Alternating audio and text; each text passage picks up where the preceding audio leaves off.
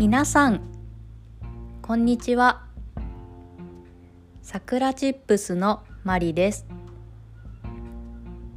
この番組は日本語を勉強している人のための日本語聞き流し番組です。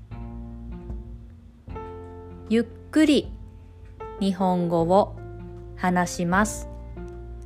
There is a script in Japanese and English on my website.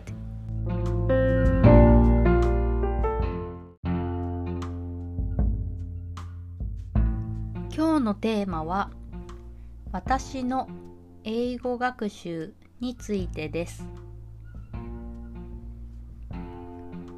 このポッドキャストを聞いている皆さんは日本語を勉強中だと思います。私は英語の勉強中です。数年前海外留学をしました。オーストラリアとイギリスで英語の勉強をしました。毎日たくさん勉強しました。しかし勉強しても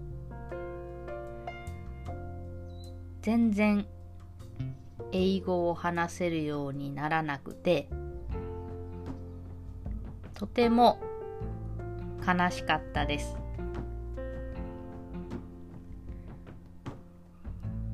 留学をして勉強すれば誰でも話され話せるようになると思っていました。しかし1年留学しても話せるようになっていない人もたくさんいました。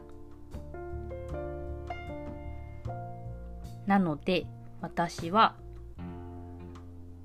そうならないようにたくさん勉強しました。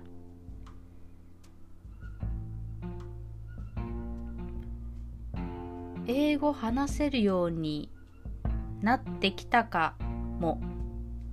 と思ったのはだいたい